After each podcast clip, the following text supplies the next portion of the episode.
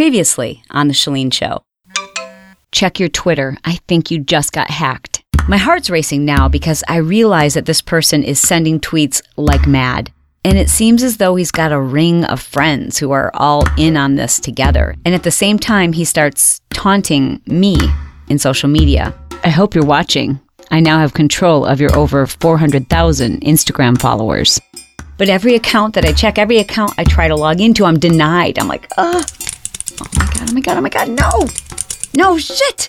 How can this be happening? All they need is to gather enough information about you and work diligently to crack the code on just one password. What city were you born? What high school did you attend? What's your favorite movie? What's your mother's maiden name?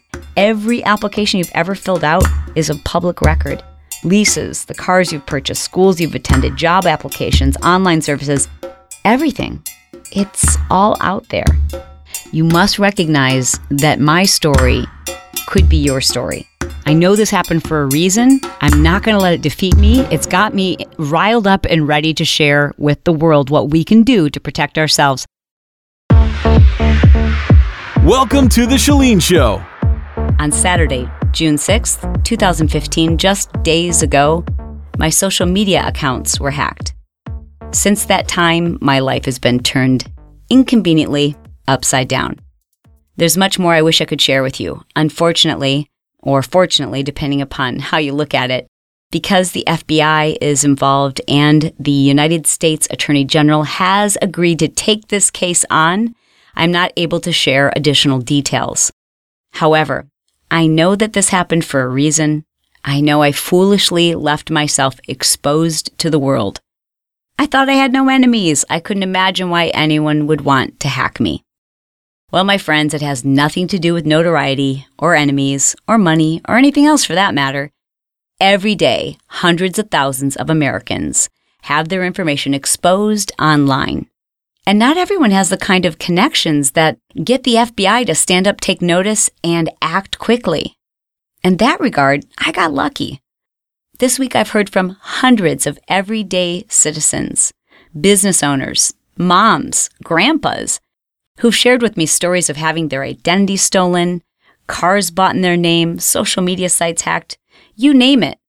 And it's difficult to track these people down. It's up to you. It's up to me. Our information is out there. Your information is out there. If somebody right now wants to know your phone number, your home address, your mom's maiden name, it's all out there. If you own a cell phone, if you've ever filled out an application ever in your life, even your grandpa's information, it's all out there. Can we ever protect ourselves 100%? Probably not. You know, if somebody wants to get in, they're going to get in but we can be much smarter about it. Today's guest knows a lot more about this than just about anyone else I know, that's for sure. He's a former DEA special agent with connections to the FBI, and this is what he does. And helping people to protect themselves and to just be smart online is something he takes very seriously. He's helped me to, oh, this is so hard to say. He's helped me to gain an appreciation for this subculture these people who do this, and to help me help thousands of people protect themselves.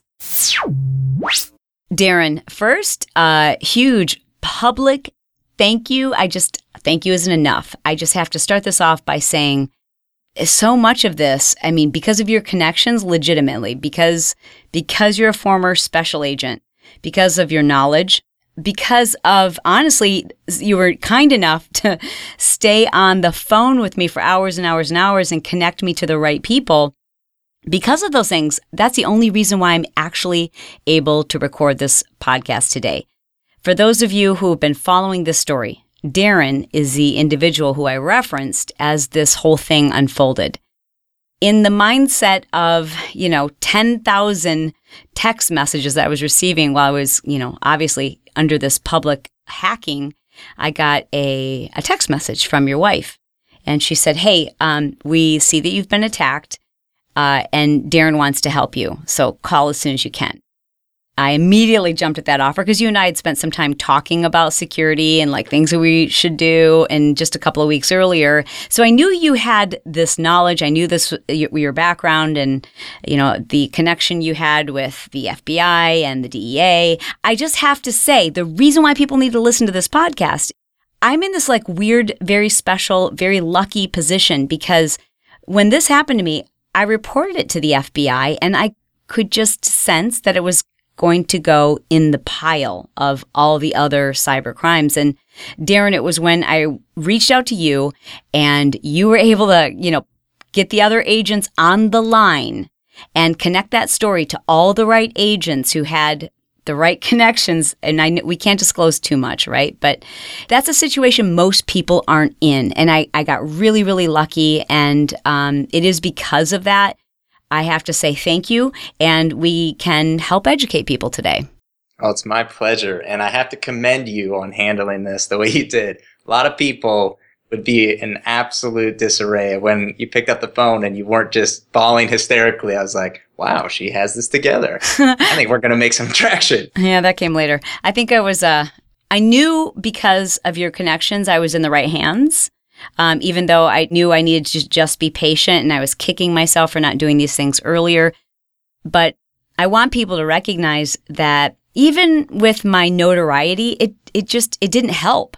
It didn't, it right. didn't matter to anybody until, you know, luckily you've been working with individuals that you were able to make those right, like literally connecting me on the phone to the right departments hmm. and the FBI got getting really ex- almost excited about, you know, the, the information we were able to give to them that I, I just, I, I really think this happened so that number one, I had to learn from it. And number two, that people have to understand this can happen to you and it has nothing. Well, you know what? If we can, can I just hit you with some fast, rapid fire questions?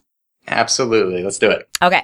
So, how many people do you maybe you know the answers to this, but how many people in the United States have this kind of thing or their information exposed each year? Well, it's estimated that in 2014 alone, about 47%, 47%? of American adults had their personal information exposed by hackers. Okay, I'm going to follow up with that. Do they know they've been hacked or they've just been Not exposed? necessarily. Many okay. don't. And literally all it takes is one click on an infected advertising banner mm-hmm. to give them full access now to your computer. Mm. Okay. Facebook. Are we safe on Facebook? Is, uh, you know, if, especially if we've got a really creative password, can you get hacked on Facebook? Absolutely. You're ne- just never assume that you are totally safe. How common is that? Every day. Every day. Wow. 600,000 compromised logins a day. Think about that for a second.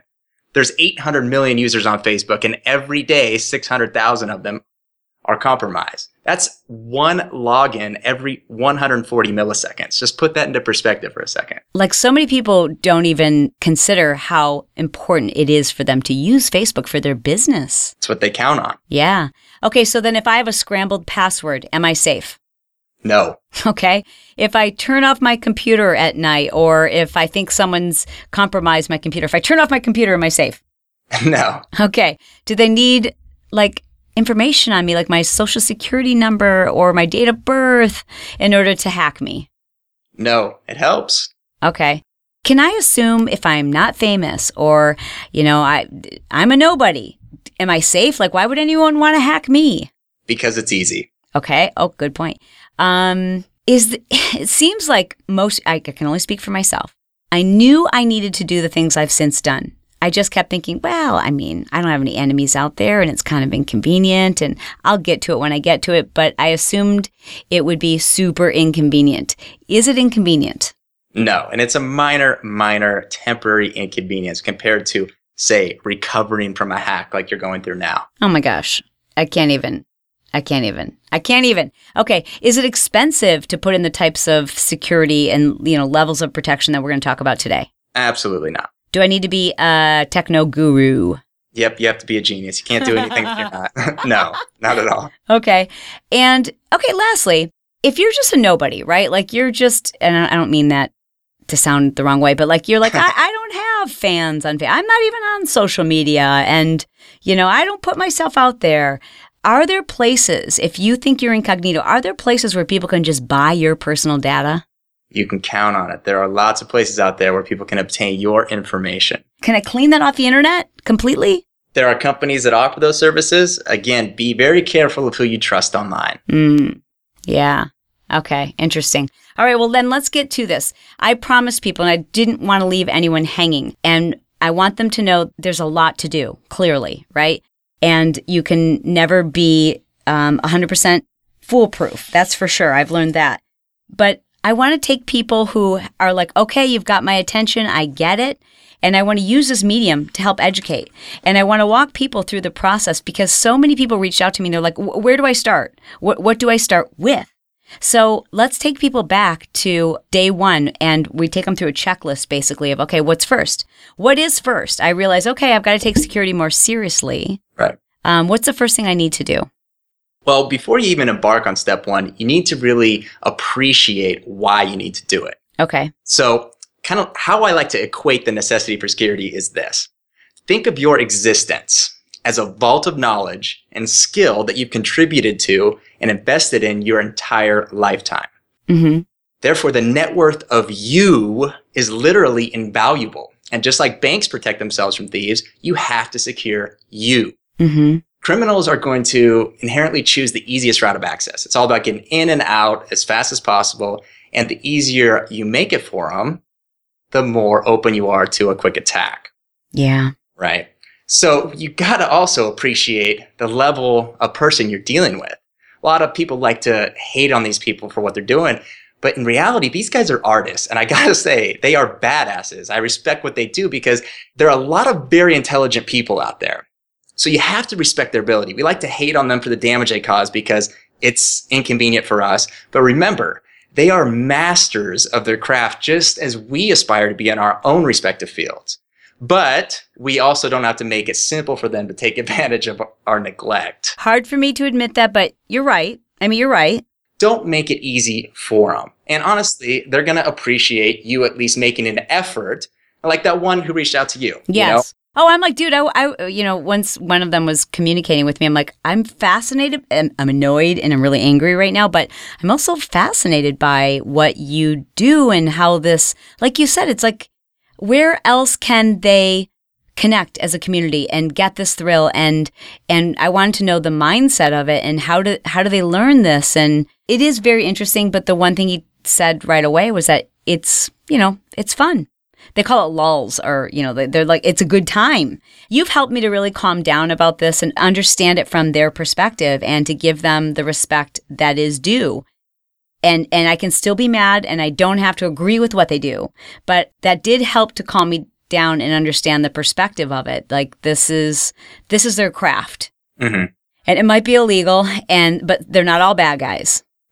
And you know, like like I said before, some of them end up with jobs at the very companies they penetrate because they're helping to now patch those holes mm-hmm. and release those updates. Yeah. So I mean, if you think about it, I mean, if you can throw a, a baseball 100 miles per hour, you're probably going to find a way to get paid to do that. Mm-hmm. And they're just doing that with what they can do. Okay, got it. Let's move. What, All right. what do people need to do first?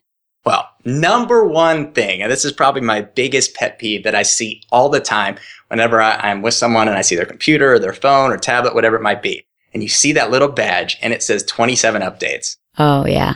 Oh my gosh. Number one thing you can do, update your software. Mm. Update your software. And when possible, go ahead and enroll for automatic updates. So whether that's on your computer or most importantly, something like Adobe Flash, which tends to have a lot of holes and allow a lot of people to get in that way. So update Adobe Flash. Go in, turn those automatic updates on, and that is huge. It's huge right there. Remember what I said? They can gain access just by clicking on that banner. So if you click on that banner, you might have just let somebody in. And I think it's important that you say that first because as we were starting to like go through absolutely every device that we've ever owned, in most cases I had to say, okay, now we have to update because we hadn't updated software on a couple of the devices we have in our house. And so we had to do that first. I'm glad you said that, number one. And number two is to share with people that I I would see those updates on you know, and you think, oh, I, I never use this computer. I'm not going to update it, or it's going to take too much time. So Right. you're saying you every time you see that, these companies that are providing the update, they're not going to say, hey, there's a breach of security, there's a hole, there's a bug. They're going to say, there's an update available. But what we should be aware is when we see an update, that means there's a possible risk for security. Yes. Here's a fun little thing to try. When you're in the App Store and you see that update, click on Show More and look at the actual change log. See what is actually being patched here. See what the fixes are. A lot of time you'll see bug fixes, right? How many times? Facebook, for example, they release updates every week and it says that in their thing. So every week they release updates and it's bug fixes, right? Bug fixes, but what are those bugs? you know, Mm, what are okay. those bugs? Okay. So you got to think about that. They're not just releasing updates because it's fun. You know, sometimes there are new features, but when you see bug fixes, they are fixing things that were found and potential vulnerabilities that can let people in. Okay, that makes sense. All right, so now I'm going to start updating. Everyone's going to start doing that on a regular basis, and we're going to Yes. auto update if possible. Now, what do I do? Next, number two, most important thing, get a password manager. Get a password manager. Now, my favorite one is 1Password. There are other alternatives. People like LastPass. I just happen to be a big fan of 1Password. Many of the people I trust in the tech community all love 1Password as well. Mhm. It's available across devices, across platforms, and it's very, very good software in that it's easy, intuitive, and it's usable for everyone. Everyone. Can I just tell you the one only thing I don't like about it? What? The name. one password? Yeah, because when you're trying to, exp- like, you know, I was trying to explain to my kids, I'm like, okay, so now you're going to get a password, you have one password. I'm like, ah, I keep saying, like, they're like, wait, what? what's the one password? I'm like, no, that's the name of the software.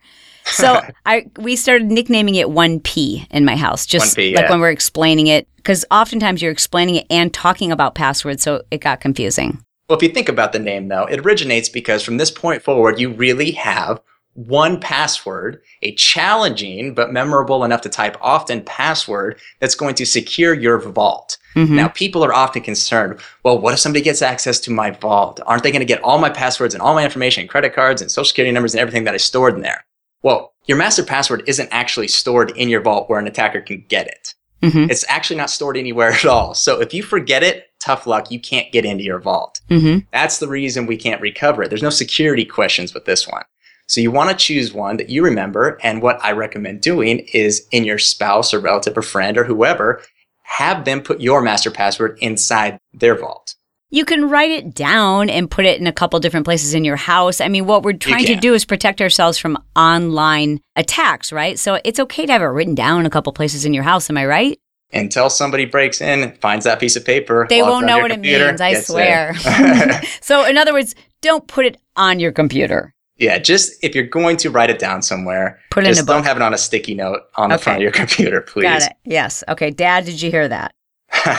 and it's it's surprising how many people do that. Now, let me tell you this. I had a different password manager on my phone, and I had been using it to store my passwords I was making up. So I want to clarify that for people. This is not, well, it can be, but the best way to use this is not just a place to simply store the passwords you've made up. Tell us how this works. All right. So think of 1Password as the wallet that you would keep in your purse or your pants. That wallet is going to have all your important digital information. So it could have your passwords. It could have your driver's license. It can have your credit cards. It can have your identities, addresses, secure notes, those things that people love to just write down and keep in a tucked drawer. If it has sensitive information, write a secure note inside 1Password. This is all protected by and encrypted by your master password. Mm-hmm. And what I said before about it being cross platform, what I love about 1Password is that you have it on your Mac or PC, and you also have it on, say, your Android or your iPhone. Mm-hmm. Great part about the iPhone is using what's called Touch ID, that fingerprint. I'm so surprised how many people refuse to set that up because they think it's an inconvenience, when in reality, Oh, love it. it's amazing. Yes. So instead of having to type that long master password, you just have to use your thumbprint to unlock that vault if you enable that feature in the settings on Mhm. your phone. That's a very nice time saver, so to speak, from having to type that master password every time. It's You'll still have to type that when you turn your phone off and back on or after 24 hours of inactivity, but as much as you use your phone, that touch ID is going to save you. Okay, so I download this app or buy the software if I'm on my desktop computer.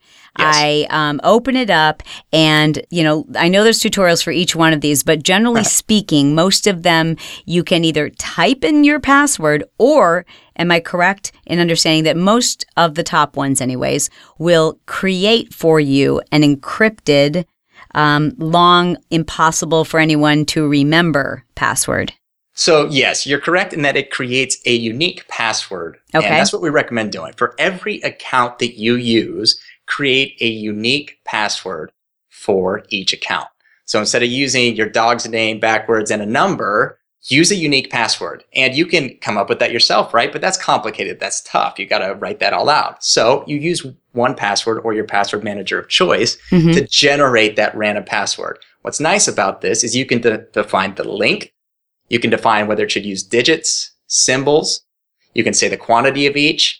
And so what I recommend is when you are setting up your passwords, say if you're in, I don't know, Wells Fargo or something, Mhm. and they tell you the length that you can have and they give you the recipe for what your password can contain. Mm-hmm. Follow that recipe and whatever the maximum is, do the maximum. Mm. So if it says your password can be 8 to 21 characters, do you want to do 8 when you can do 21? Right. No, make it harder. Yeah. Make it harder for them so that And what's so cool, and I, I assume this is the technology behind it, like you don't have to enter the recipe. Like when you're on that website, uh, 1Password reads that field and says, "Oh, we can tell what it needs in terms of letters, numbers, symbols, etc., and length." And it it does it in like two seconds. it's it's a nice feature. You're referring to the browser extensions in 1Password. Okay. available for Chrome, Safari, Firefox. Uh, please don't be using Internet Explorer, but if you are, Okay. let's focus on the other ones. Now, you can use that password generator to do that right from the browser itself. So you can still define the recipe, you know, the length. You can define digits, symbols, and it'll automatically plug that in. Then it'll save that login for you. I recommend titling it, going back to the app and titling it something that you actually remember because it'll likely put wellsfargo.com, name it like Wells Fargo personal or whatever. Like for example, for me, I've got multiple Instagram accounts. So Right. when I open up 1Password now, there's there's all my Instagram accounts. And then uh, it doesn't just say Instagram, it says the title of each account. And then when I click on it, that's where I can see all of my information. And I'm glad you brought up Instagram because that's Mhm. one that illustrates exactly why this is such a nice thing to have. So they don't allow a fast way to switch between accounts. It's super frustrating. Instagram, if you're listening, please change that. Right. So what you do is you just go to the 1Password app, you click the copy button, you go back to Instagram, you paste it in.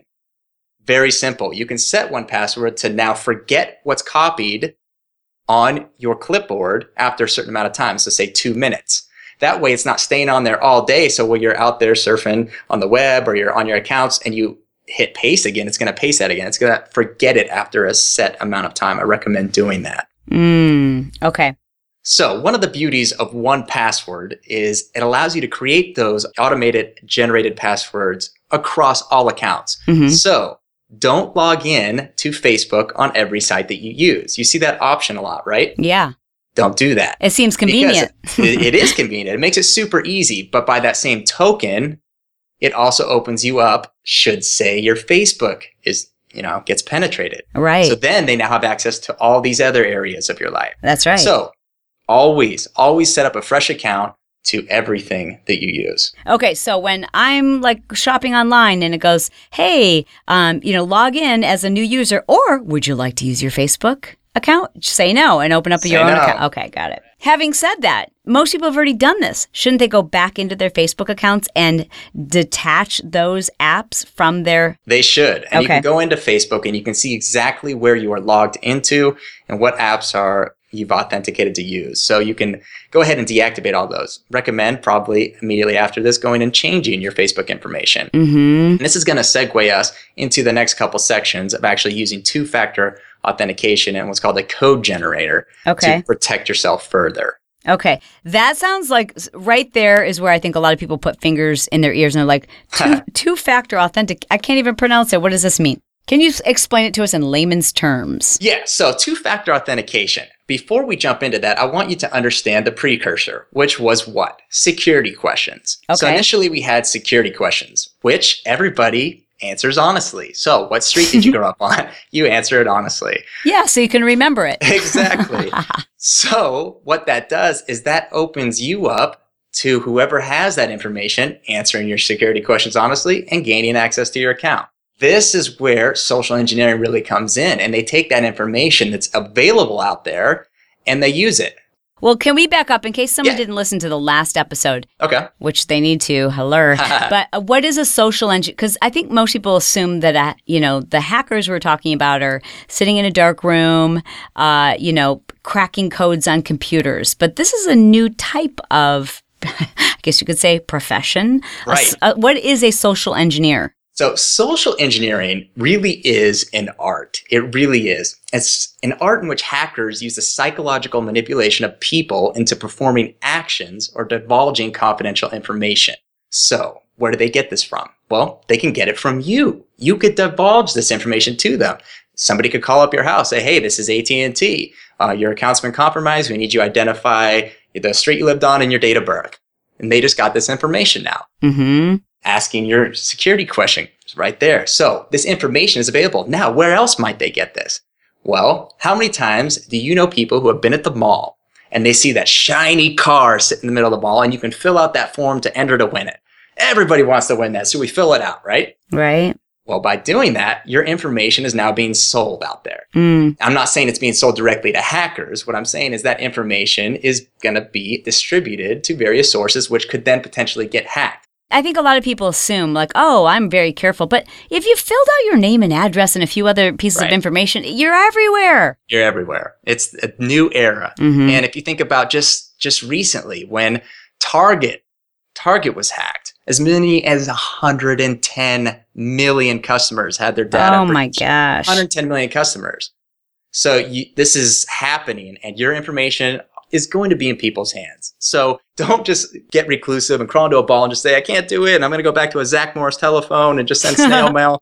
Just chill out, realize all we can do is our best. These guys are brilliant at what they do. And that's just a fact. So you have to just make it a little bit more difficult so that they're hopefully going to move on to that person who wasn't listening to the podcast. Mhm. No offense to that person, but they should have tuned in. Right, right, exactly.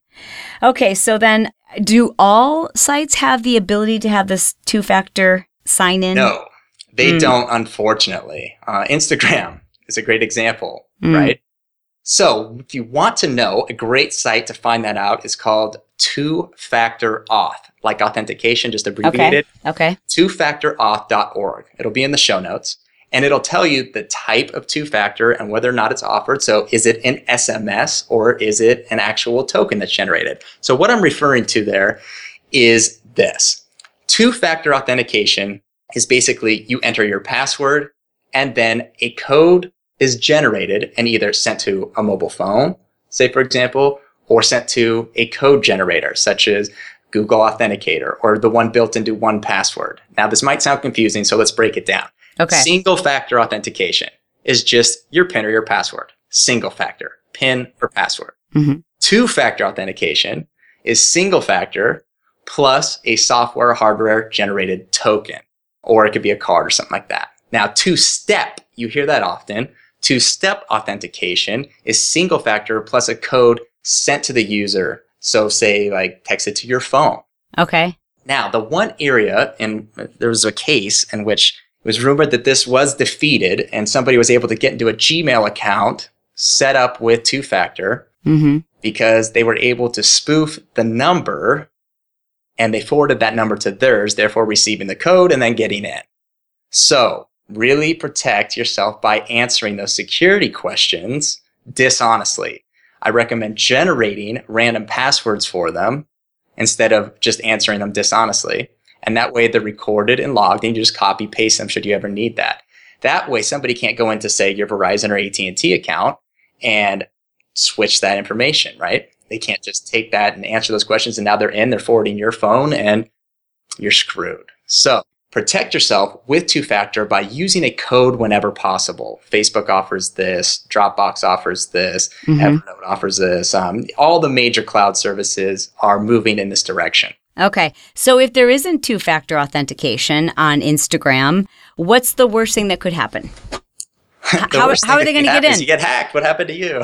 right. so what you do is you got to use that secure password. Mhm. You got to make it tough to get into. So generate a long random secure password, whatever the, the amount, the length is allowed, generate that, use that, and then answer your security questions dishonestly with a randomized password. That's the best advice that I can give.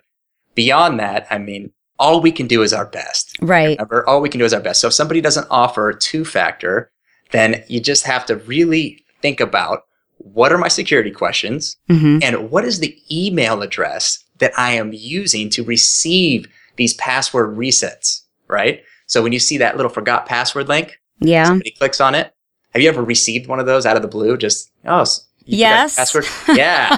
Guess what? Somebody is trying to find out your password. We've all received those. Yeah. So that email arrives that you need to think about is your email secure? Because if they can get into your email, as in your case, hmm set up without two factor, honest security questions, that type of stuff, where they get easy access in, now they can reset your password on everything. Yeah. So make sure that the email address that you are using on file with any of these services is protected with two factor. Gmail is a good one, Google, obviously. If you don't have two factor, generate a very secure password. Well, I know we were going to talk about phones and, and, and we're almost out of time, but we have so much more to talk about, right? I mean, like what, what you've shared with me thus far, how safe is the average person if they listen to this? They're like, okay, I took notes and I'm going to do these four steps. I'm, I'm going to, I'm going to start with this. How safe are they? You've taken a baby step. Okay. We'll put it that way. Okay. But this is a minimum, right? more. Like now This you know better. Bare minimum. Okay. Bare minimum. It really is. And you get, we're going to get into email, phones, how to protect yourself across all these different platforms. So we can continue? Uh, we can continue or uh, we can come back to it another day, however you'd like to proceed. Okay, I, I'm going to have to do this the way I would personally know I would implement. And that's how I try to treat my lifers because they're just like me. And now I know they're taking this far more seriously. And if we overwhelm people with like 85,000 steps, it just feels like I'll take my risks, right? Right. So I want people to just follow through on those things that we went over today and start there. And Darren, can I have you back? Absolutely. We'll continue in a part two. Okay, let's do a part two. I can't promise people it's going to be tomorrow, but I as quickly as possible. I know nothing's safe, but what are the safest? What are the um, the ones that are the easiest to compromise? Emails, and then what are we doing on our phones that's compromising our security? And then I think we also need to talk about, you know, just our kids and what they're doing with their phones and how we share accounts. And let's get into that next episode if we can. Are you down with that? Absolutely. We have much more to discuss. And to close this out here, Yeah. so you don't just freak out and think, well, I'm screwed. I don't know what to do. They're going to get me. Mm-hmm. You know, they're, like I said before, these guys are smart. You have to commend them for their abilities, Mhm. but you don't have to make it easy for them. True. So don't neglect what we talked about today. Share this with your friends, your family, help them do the same thing. What I want you to remember is this is not difficult. You can do this. What's hard is remembering a bunch of passwords written across notes all over your desk and trying to keep track of all that stuff. So it's easy to remember one. The moral of the story here is that if you wouldn't say it out loud to someone in real life, don't do it online. Keep your information private, secure. Again, you are invaluable. Your intellectual property is your worth. Protect it like your life depends on it. Gosh, Darren, such good advice. I mean, this has been such an eye opening slap in the face. I can't even tell you how schooled I've been, like literally schooled in trust because your brain just doesn't work that way, right? Like, I just, I'd never imagine anybody. I'm a nice person. Why would you do that? You know, and what I've learned is it's happened to people who there's no one even knows who they are. It was just, it was just out there. So it was fun to grab. That's right. And that's why it's not um, an issue that just affects people with a big YouTube account or an Instagram account or you know a, a banking executive. It's it's everybody because because it's out there and we've got to be diligent because as I understand, so much of this has changed in just the last 3 months, which means it's going to continue to change, which means y'all need to listen to the next episode. And Darren, once again, huge debt of gratitude. Thank you for for doing this. Thank you for being Thank so you. interested in this and sharing what you know and helping to calm me down and understand this culture and how this happened and what I can do better. You're most welcome, and thank you for having me on. And I look forward to being back for part two. Hey, you got it. Obviously, this is the tip of the iceberg. You know what's a bummer about all of this? Is if I just taken some time and taken these precautions when I knew about them, I could have avoided all of this. My friend Lewis Howes did a podcast back in, I think, February with a cyber expert by the name of Marc Goodman. I remember listening to that episode and thinking to myself, yeah, I need to do some of these things. That sounds important. I should do this. And I changed a few passwords and I, I stored them in a password management program. And I thought, you know, how much of a priority is this? I mean, is anyone really ever going to hack me? Boy, was I wrong. That kind of thinking is so outdated, is so dangerous, is so self centered. People who get hacked are just random names and numbers. Half of the time, the people who have their information exposed really have no relationship or even affiliation with the people who've hacked into their information. If you didn't listen to the episode previous to this one, go back and listen to it. I want you to hear the panic, the terror, and to experience what we experienced as a family. I shared that really intimate, vulnerable experience because, well, because I want to help other people not be stupid. And there's no way around it. I was being foolish, naive. I don't want this to happen to you. My friends, check out the show notes, take action today, and check back for my next episode. Darren's promised to give us those next steps as soon as we can record. I love you guys. You are the bomb.com.